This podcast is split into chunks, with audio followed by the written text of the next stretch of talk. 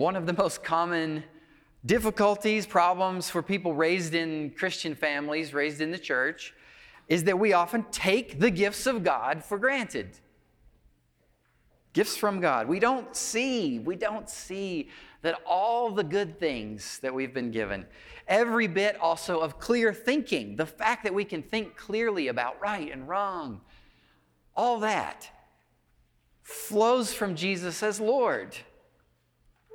Clarity of thought about the world flows from Jesus as Lord, not just the stuff he gives. All of that hinges on him.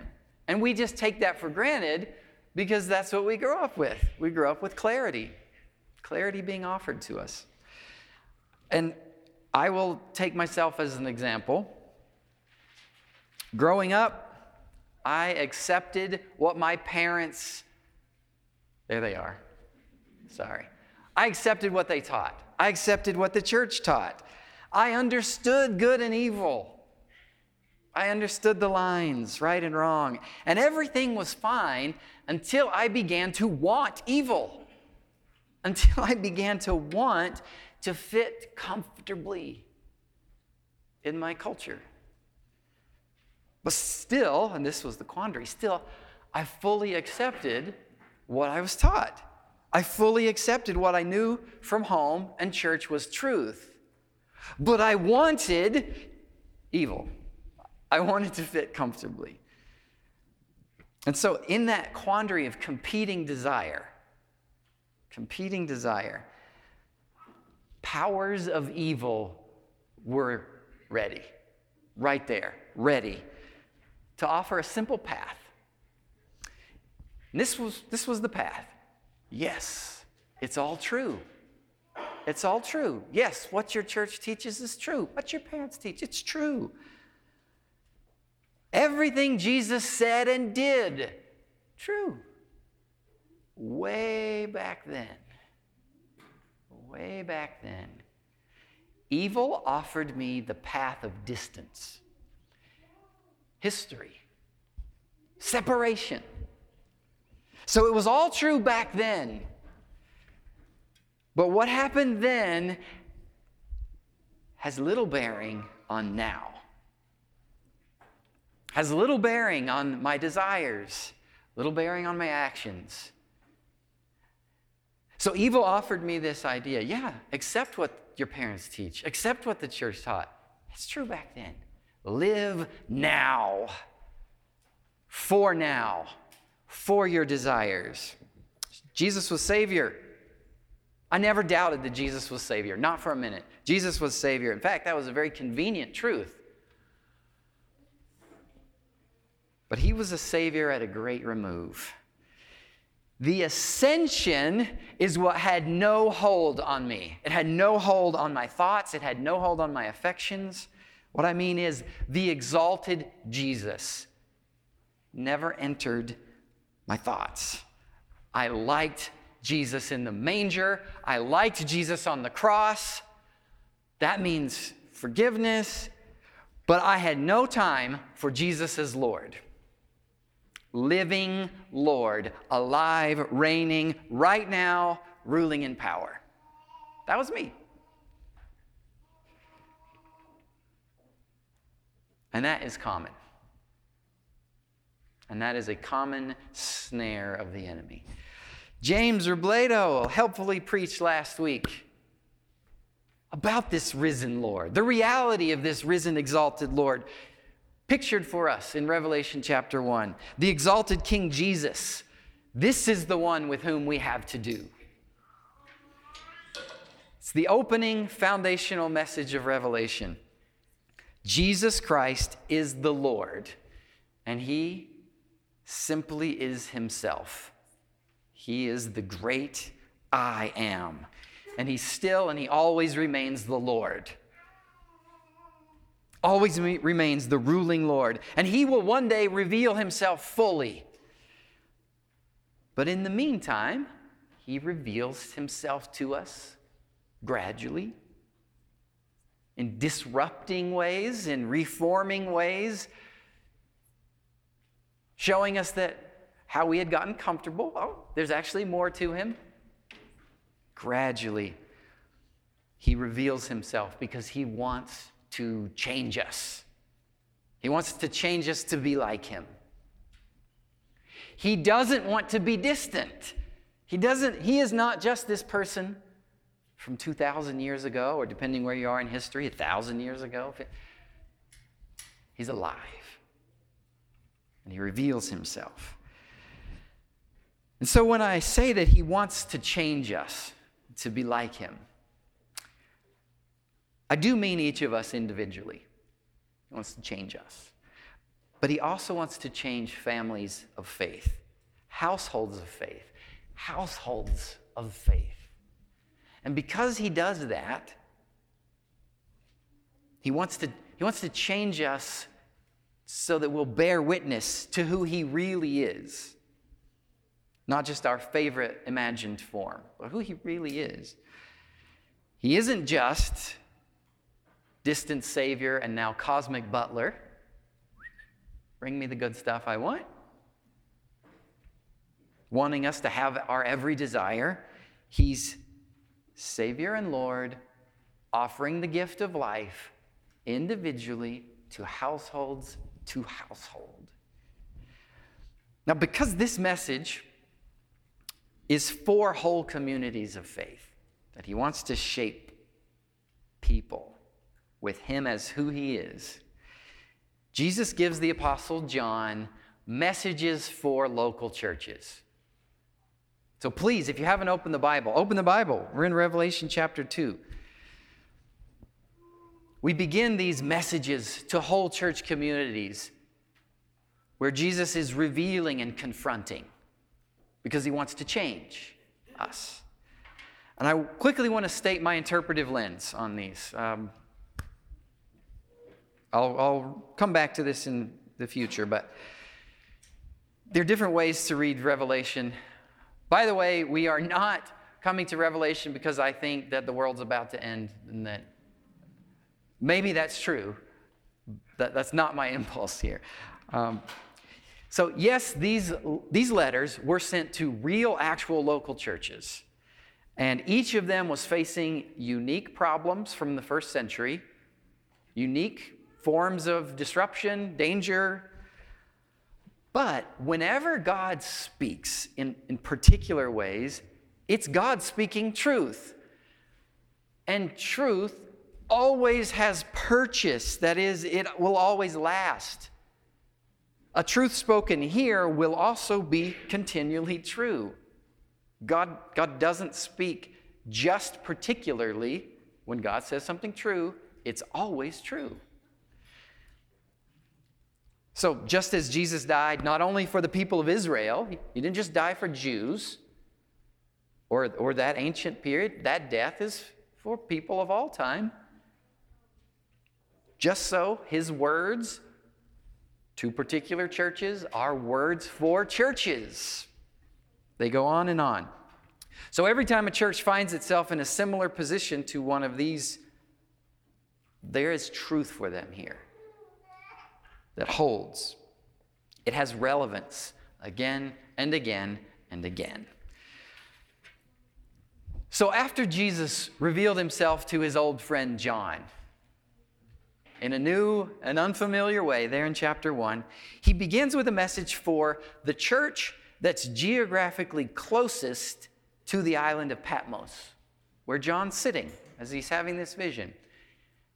It's geographically closest, he still can't see it.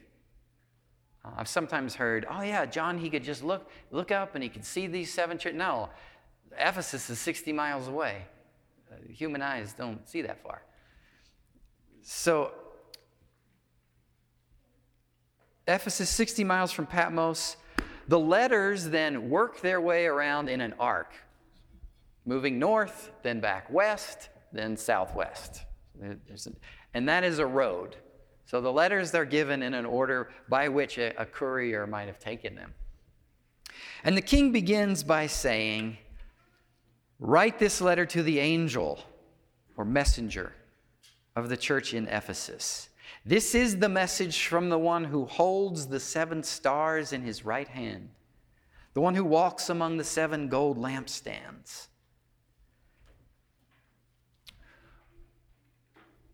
Most church teaching through the his, history of the church has been that the recipient here, this angel or messenger of Ephesus, it must mean the human leader of the congregation. Because if God wants to speak to an angel, he does so face to face. The exalted Jesus speaks face to face to his fiery messengers. If he's going to speak to humans, human recipients, he uses an apostle. This is a human instrument. Human apostles to write scripture to human recipients. So, to this messenger of the church, to this angel of the church of Ephesus, you, it, it's fine if you want to think that he's writing to a fiery messenger. I don't think that's the case. I think he is intending this for the leader of the congregation. But regardless, important regardless, the emphasis here is on the speaker, is on Jesus, who's giving this message, the one who holds the messengers in his hand and walks among the lampstands. That's who he's saying. Ephesus, this is a message from that one. And as we saw in chapter 1, the lampstands are the churches. So the living Lord Jesus reminds Ephesus, and he reminds the churches, he walks among them. He's not at a distance, he's not removed. And so, bringing that to right now, let's just take a moment and acknowledge the Lord Jesus walks in this room.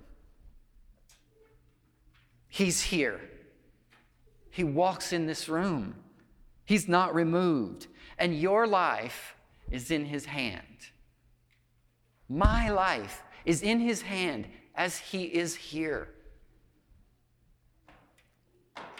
And then He says, I know the things that you do.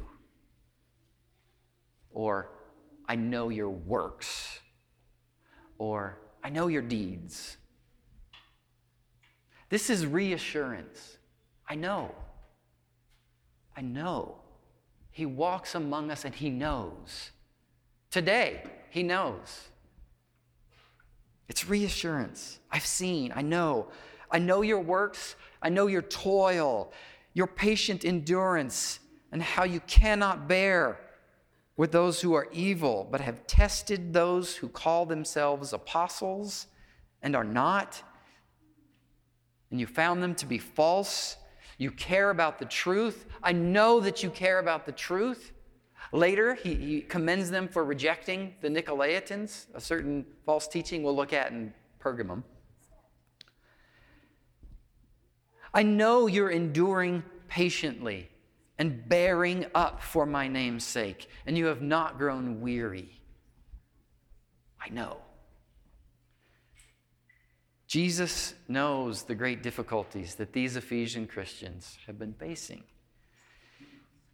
Ephesus was one of the largest urban centers in Asia Minor, a, a chief economic center. It's a coastal city. And there was a large Jewish presence there. In the first century, especially, Jews who rejected Jesus as the Christ, so they, they, they heard about this way, they heard about this one who claimed to be the Christ, they were at pains to distance themselves from the followers of Jesus. Jews wanted, wanted the Romans, they wanted the surrounding, if they were in a colony, they wanted their society to know we are not with them. Their main effort was to convince the local authorities that Christians were actively undermining Roman society. These Christians are undermining, especially the attack was Roman households. They are destroying the family. They were elevating a new Lord against Caesar. These are dangerous, and they are not us. they, are not us. Jews, by contrast, had a long established uh, status within the Roman Empire. They had a permitted status to not sacrifice to the emperor. Uh, they had permission to not participate in civic religion. they were, they were their own thing. So, in short, the Jews' message was we're submissive, we're cooperative, the Christians are against Roman society. You need to deal with them. And so this accusation got a lot of traction in areas like Ephesus, places where there was a large Jewish population, along with a center of pagan worship. So it was a, a situation where the Jews could say, Look, they are not us, and look, they are not participating in civic religion. They're not participating in civic life. Ephesus was just such a place because there was a temple to Artemis, Roman Diana, in that place. That was one of the seven wonders of the ancient world. Massive, massive temple complex. All of economic life flowed in and out of that temple to Artemis. It was the center of social life.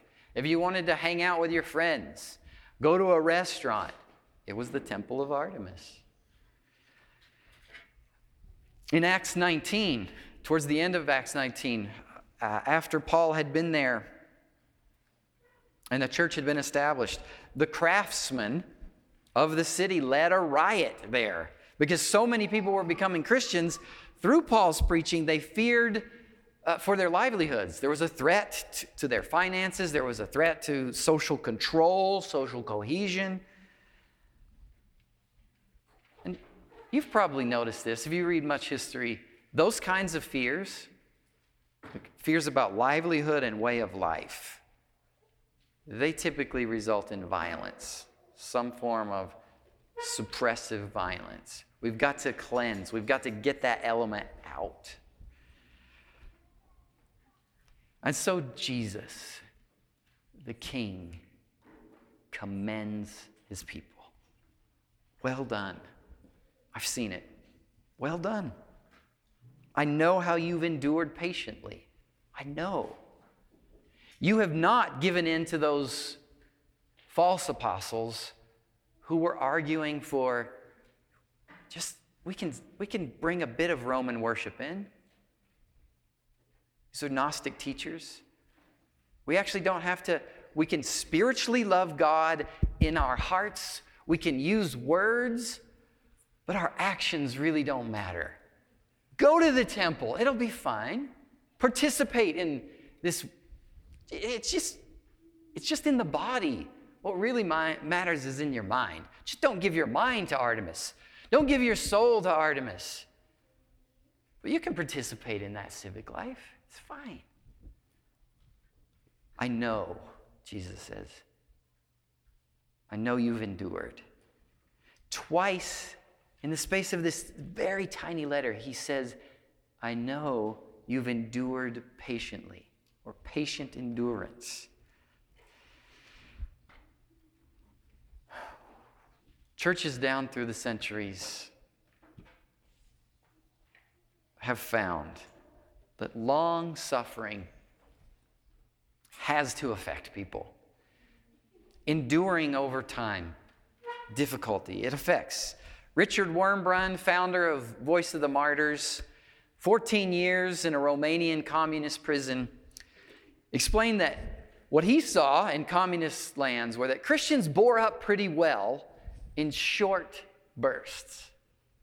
When persecutions became really intense for a short period, what got them, what ground them down, what crushed the church was steady, long term suffering even low level, steady, steady pressure.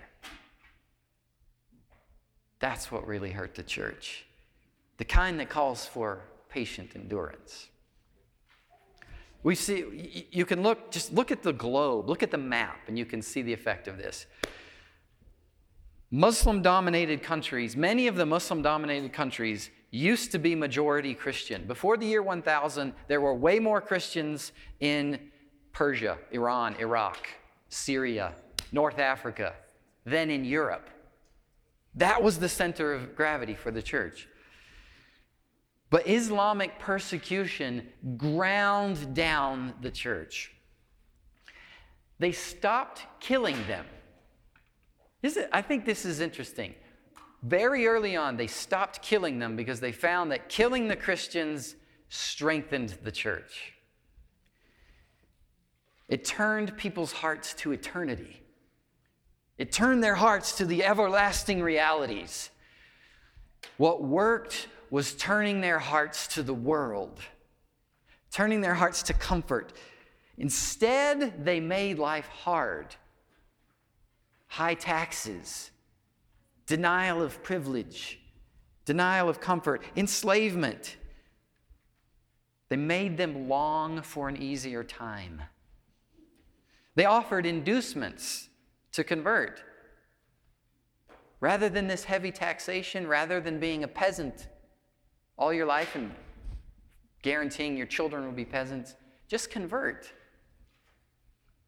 And you can have a comfortable living, comfortable house.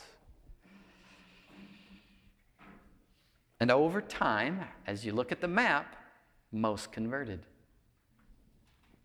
And those who didn't were also highly affected. They turned inward. The Christian churches, historically speaking, in Persia, in Iran, Iraq, Syria, Egypt, they were allowed to exist, but just not preach the gospel. They were not allowed to convert. So they turned inward. And there are, until the 20th century, there are virtually no records conversions out of Islam in those countries for about 600 years. That is until this living Lord, this exalted Christ, began to reveal himself personally with flaming eyes, with the word of truth to come directly to those lands. And he be, has begun appearing. The revelation of Jesus Christ is fully underway. He is revealing himself in those lands of suffering.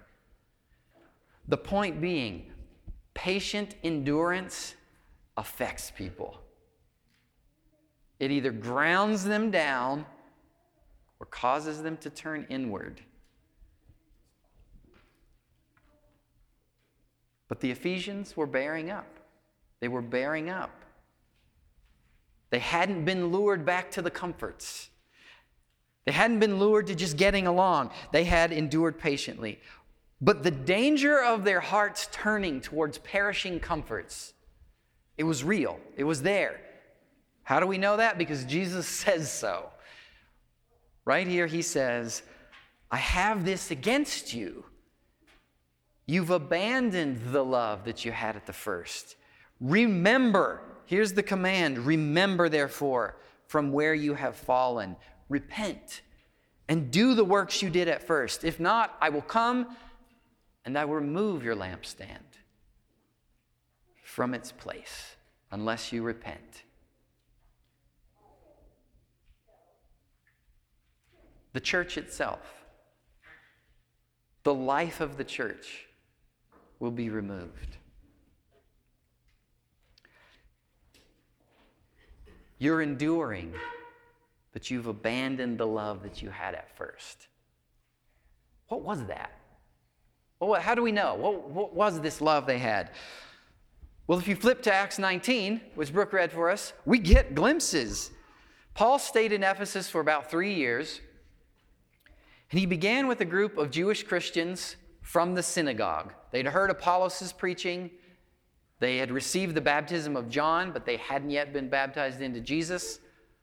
Paul arrives, baptizes them. He begins to preach in the synagogue until the synagogue becomes divided, until it becomes a faction. And then Paul took the Jewish Christians to a lecture hall. To a lecture hall. And he rented it out. It's a bit like a gym. He rented it out. Luke tells us he held daily discussions at the lecture hall of Tyrannus. This went on for the next two years, so that all the residents, residents of the province heard the word of the Lord, both Jews and Greeks. And God gave power, power for miraculous work, with the result that fear or awe fell upon them all. and the name of the Lord Jesus, a living, powerful Lord, was extolled. Also, many of those who were now believers came, confessing, divulging their evil practices. And a number of those who had practiced magic arts or sorcery brought their books together, these books of incantations, spells, charms, and burned them in the sight of everyone. We get a glimpse. What does first love look like? What does the love that you had at first look like? Love leads to action. Kids coming back around, love leads to action. It shows. Love is shown by commitments. It's not just words, it's not just verbal expression. It love shapes life around what is loved. So similar to what happened in Jerusalem, Acts chapter 2, when people are filled with the Holy Spirit, the church is born, they committed themselves to the apostles' teaching, to the prayers, coming together for the prayers, for fellowship, sharing bread together, meeting daily. So, similar to that, that's what happens in Ephesus daily discussions in the lecture hall of Tyrannus. So Christians and inquirers weren't going to the temple of Artemis to hang out. And that's what the people around noticed. That's what the craftsmen noticed. They're not going to Artemis, they're going to the lecture hall of Tyrannus. They wanted the word. They wanted it. They wanted to hear what Jesus had done. They wanted to hear what Jesus was doing. They wanted to see what Jesus was doing. There, they could see people's lives changing. They wanted to hear about it, they wanted to know about it. Hearing the love of God. Hearing the love of God, they loved God. It was the love of God, the love of God through Jesus, that captivated them. And so they loved him. We love because He first loved us. We love God because when He helps us recognize the abundance that He is and that He gives, we love Him. And love leads to actions. They wanted to receive the love and forgiveness of God. The message was it's offered. The maker of the world has affection for you. Whoa. They wanted to receive it, they wanted his forgiveness. And they learned that it came when they confessed their sin. That when you unload, when you acknowledge your offenses against God, He pours forgiveness. He pours His affection. And He says, Yeah, I'll take that. You did that, I'll take that. And here's what you get instead gift my love, my affection. You get my face. You get everything that is worth having. And so they spoke it out. They publicly said, Thank you to Jesus. Thank you for saving me from this. Thank you for saving me from that. Again, love leads to actions. They turned from what ensnared them by cleaning it out these books, they took radical action, turning from this form of self love, this form of control that they, they used. We have different forms. Maybe some of you have magic books, sorcery books. I, I do doubt it, but maybe you do. We have other forms of self control, of, of using control and self love and self comfort. These people burned their books of sorcery because this was their most relied on means for avoiding trouble in life and getting what they want, getting advantages. So when they wanted uh, an advantage in business, or they wanted to avoid getting sick when plague came, or if they were having trouble with children. I mean, if they were having trouble having children, maybe trouble with children also. I will cast a spell upon my child. When they had a job opportunity, when they had a difficult boss, any difficulty, this was the everyday means of control spells, charms, incantations that get the aid of spirits to intervene. And so, this was the expression of their everyday faith. And they turned from it to Jesus because He is the source of comfort, He is the source of rest. One of the gifts, oh, the greatest gifts that He offers, is you do not have to seek control because He offers rest. You don't have to strive anymore, He offers rest. They have found that Jesus is Lord over all, and they can trust Him, and He loves them. He forgives them. He's welcomed them, Jew, Greek, to be part of His kingdom. And because He loved them, they love Him back with complete attention. They loved Him with lives given totally to Him just given over. So when Jesus the King says, Remember, remember the love that you had at first, remember from what you have fallen. He's helping them see the poverty of what they've turned back to.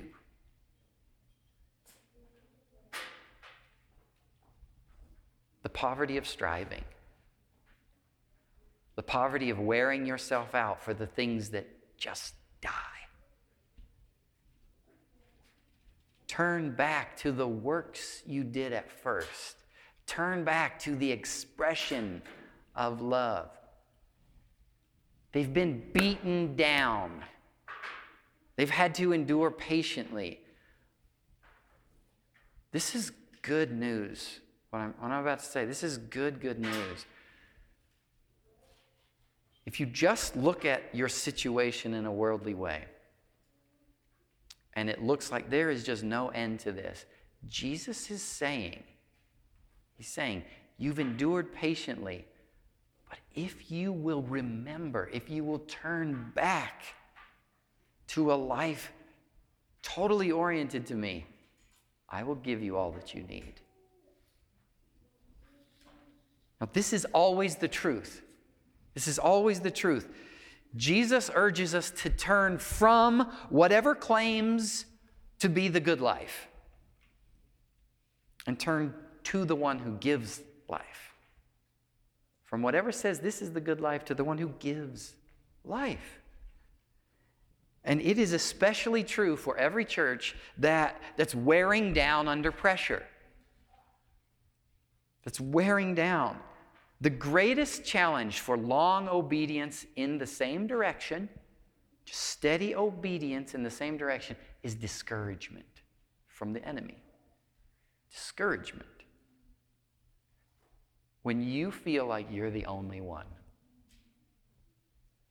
and you've probably felt that from time to time. I'm the only one.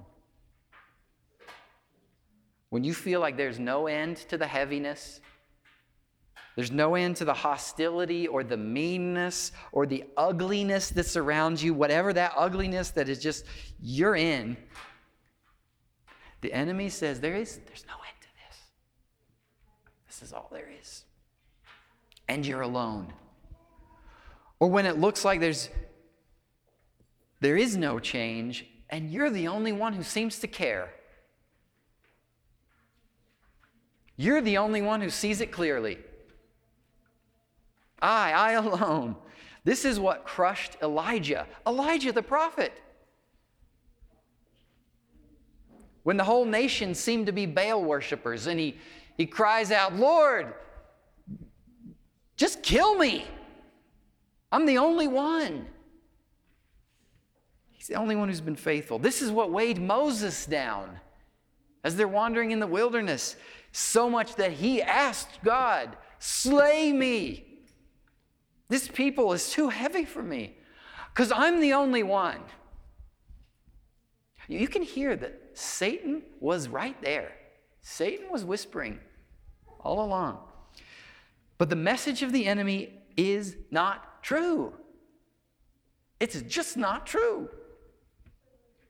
The word of discouragement is not the word of God. The Lord says, I know my sheep, and my sheep know me. And no one who is in my hand, no one can snatch them from my hand. This is the same Jesus who says, I hold the seven stars in my hand, and I walk among the lampstands. No one can snatch them from my hands. And to, to Elijah, remember he said, shh, shh, shh, that's, that's basically what that still small voice. Shh, okay. You're not alone. There are 7,000, 7,000 who've not bowed the knee to Baal. You think you're alone. I always have a remnant. I always have my people. So when you feel like you're the only one who wants God, but your strength is flagging, you're ready to give up, you're ready to just kind of go along with the world, you're not alone. You're not alone. The Lord has not left you because He's the one who holds you, who walks among the churches. So if you want God, take a quick assessment. If you want God, if in you is this desire, I want, I do, I do want God. Even this morning, I want God. It's because He's at work in you. Good news. If it's there, that's not natural.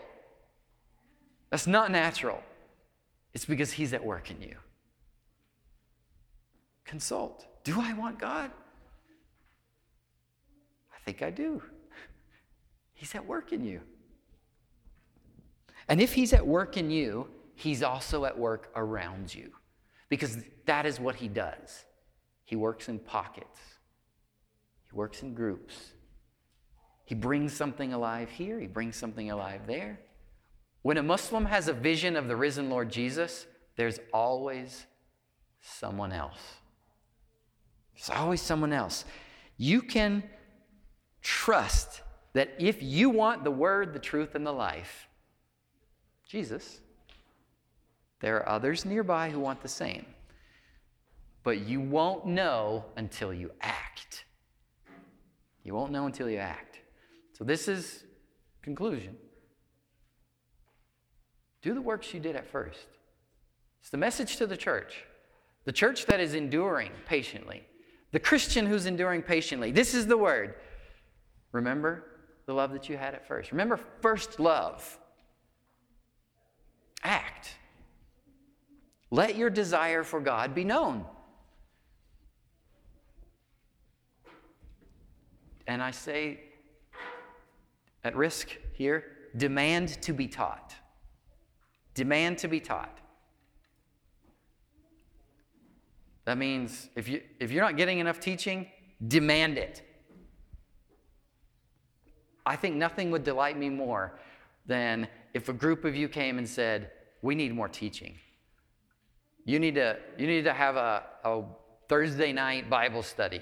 You need to teach us more because we want it. That's never happened. I would love it. Demand to be taught. Seek the word. Stir one another up to do the same. Let that, whatever that little bit of affection is, whatever that love is, let it move to action. We don't turn from our worldliness by being passive and just expecting it to happen to us. And so Jesus says, repent, turn, remember your first love. Amen. Father, oh, you know, you know the weakness of our flesh. And so we ask, would you, Would you truly take that bit, the bit of affection in us that is for you, and would you, Holy Spirit, increase it, fan it into flame, and give us the power in our wills to act, to seek your face. In Jesus' name.